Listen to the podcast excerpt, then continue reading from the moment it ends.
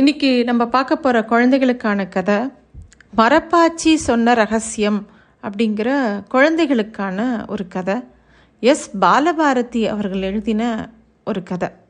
சாகித்ய அகாடமியோட வெளியீடு இது. இந்த புத்தகம் வந்து பால புரஸ்கார் விருது பெற்ற புத்தகம்.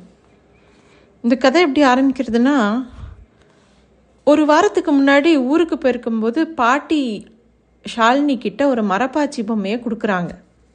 பாட்டியோட சின்ன வயசில் அது அவருக்கு கிடச்சிதான். அதோட இன்னொன்று தொலைஞ்சு போயிட்டதுனால அது ஜோடியாக இருக்கும் அது இன்னொரு பொம்மை தொலைஞ்சு போயிட்டதுனால கொஞ்ச நாள் அதை தேடி இருக்காங்க. அதுக்கப்புறமா அது கிடச்ச உடனே இந்த ரெண்டு பொம்மையும் சேர்த்து ஷாலினி கிட்ட கொடுத்துருக்காங்க. அந்த பொம்மை மரப்பாச்சி பொம்மை நல்ல செம்மரக்கட்டையில் செஞ்சப்பட்ட ஒரு பொம்மை. அதோட மூக்கு பக்கத்தில் வச்சு மோந்து பார்த்தா ஒரு சந்தன வாசனை ஏதாவது வருமான்னு பார்க்குறேன் ஆனால் வரல. அது வந்து செம்மரக்கட்டைன்னு சொன்னாலும் நல்ல கருப்பாக இருந்தது அந்த பொம்மை. ஒரு பெண் பொம்மை அது பார்க்கறதுக்கு சின்ன உருவம் மாதிரி இருந்தது. ஷாலினிக்கு அது ரொம்ப பிடிச்சிருந்தது. எப்போவும் தன் கூடவே வச்சுருந்தா. தன்னோட மூக்கு மாதிரி அதுக்கும் கூர்மையான மூக்கு இருக்குன்னு நினச்சா. அதுக்கு உடுத்திருந்த அந்த புடவையை கட்டிட்டு அவளோட பார்பி டாலில் இருந்த பொம்மை துணியை எடுத்து இதுக்கு மாட்டி விட்டா கவுனை. அதுவும் பார்க்க வித்தியாசமாக இருந்தது. பொம்மையோட கை கால் தலை எதையுமே அசைக்க முடியாது. ஷாலினிக்கு ஆச்சரியமாக இருந்தது. எதுவுமே அசைக்க முடியாத ஒரு பொம்மையை வச்சு எப்படி விளையாடுறது? பிளாஸ்டிக் பொம்மைனா கை கால்லாம் ஆட்ட முடியும். இதில் ஒன்றுமே பண்ண முடியலையே. பாட்டி இது நல்லதுன்னு சொன்னாங்களே. அவங்களும் தாத்தாவும் ஒரு சின்ன வயசில் இதை வச்சு தான் விளையாடினா சொன்னாங்களே. இப்போ இதை வச்சு எப்படி விளையாடிருப்பாங்க அப்படின்னு அவளுக்கு யோசனையாக இருக்குது அவள் அந்த பொம்மையை பார்த்துக்கிட்டே இருக்கும்போது அவங்க அம்மா ஷாலு அப்படின்னு கூப்பிடுறாங்க. அவங்க அம்மா அமுதா கூப்பிட்ட உடனே இவ வ- என்னம்மா அப்படின்னு. இங்கே வா ஏன்? அப்படின்னு சொல்லிட்டு கூப்பிடுறாங்க. ஊர்லேருந்து வந்து ரெண்டு நாள் ஆச்சு. இன்னும் அந்த மரப்பாச்சி பொம்மையை வச்சுட்டு என்ன ஆராய்ச்சி? இது கவுன் வேற மாட்டி விட்டுக்கிட்டு. சரி நீ என்ன பண்ணுற தம்பி கையை பிடிச்சி அது உனக்கு ஹோம்ஒர்க் எழுதி காட்டு அப்படிங்கிறாங்க.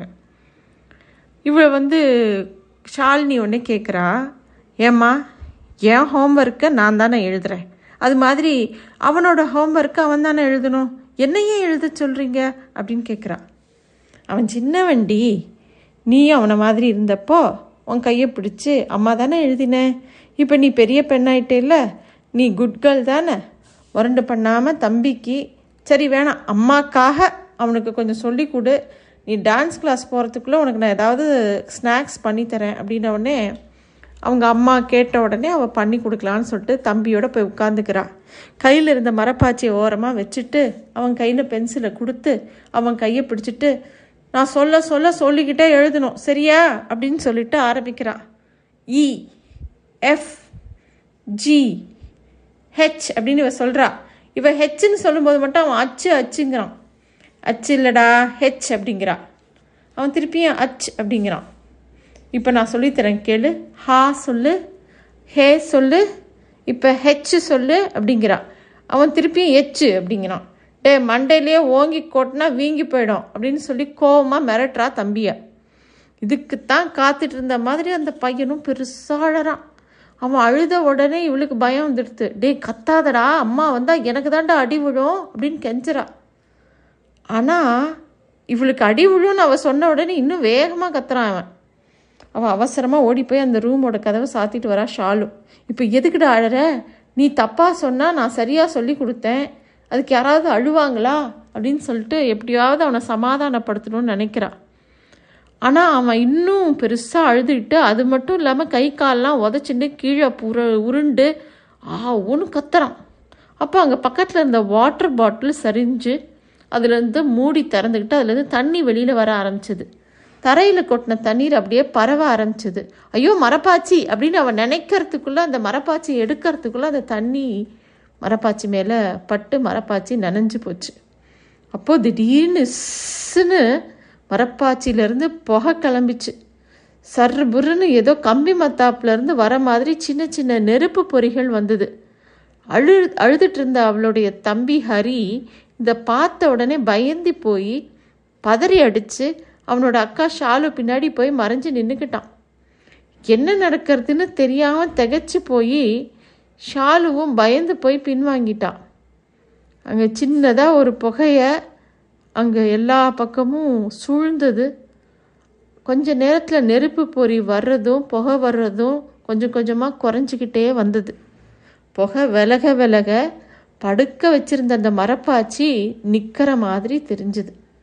இன்னும் என்னெல்லாம் நடக்கிறதுன்னு அடுத்ததில் பார்க்கலாம். அதுக்கு முன்னாடி மரப்பாச்சி அப்படின்னா அது வந்து எப்படி இருக்குன்னா அந்த பொம்மையை சென் சந்தனம் இல்லாட்டி கருங்காலிங்கிற மரத்தில் தான் செய்வாங்க. அந்த மரங்களுக்கு மருத்துவ குணம் ஜாஸ்தி. அந்த காலத்தில் அந்த மாதிரி அரிதான மரங்களில் செய்யப்படுற ஆண் பெண் மனித உரு உருவமுடைய பொம்மைகள் நிறையா பண்ணுவாங்க. பொதுசாக பொதுவாக அதுக்கு வந்து குழந்தைகள்லாம் குழந்தைங்கள்லாம் என்னென்னா அந்த பொம்மையை விளையாட கொடுக்கும்போது சின்ன குழந்தைங்கள்லாம் எப்பயுமே எது கொடுத்தாலும் வாயில் வச்சுக்கும். அப்போது இந்த பொம்மையை கொடுக்கும்போது அது வாயில் வச்சுட்டா கூட அதில் நிறைய மருத்துவ குணங்கள் இருக்கிறதுனால குழந்தைகளுக்கு உடம்புக்கு நல்லது. அதனால இந்த மரப்பாச்சி பொம்மைகளை எல்லார் வீட்லேயும் வச்சுருப்பாங்க. அதே மாதிரி ரெண்டுக்கு ஆண் பெண் ரெண்டு பொம்மை இருக்கும். ரெண்டுத்துக்கும் அழகாக உடுத்தி வச்சுருப்பாங்க. குழந்தைகளுக்கு ஆண் வேற பெண் வேறன்னு காமிக்கிறதுக்கு இது ஒரு பொம்மையாக உபயோகப்படுத்தினாங்க. சில வீடுகளில் தலைமுறை தலைமுறையாக இந்த பொம்மையை பாதுகாத்து வச்சுருப்பாங்க. சில பேர் வீட்டில் கொலுவில் கண்டிப்பாக இந்த மரப்பாச்சி பொம்மை இருக்கிறத நம்ம பார்க்கலாம். இன்னும் என்னெல்லாம் ஆச்சு இந்த மரப்பாச்சி கதையிலங்கிறத அடுத்த வாரம் பார்க்கலாம். நன்றி.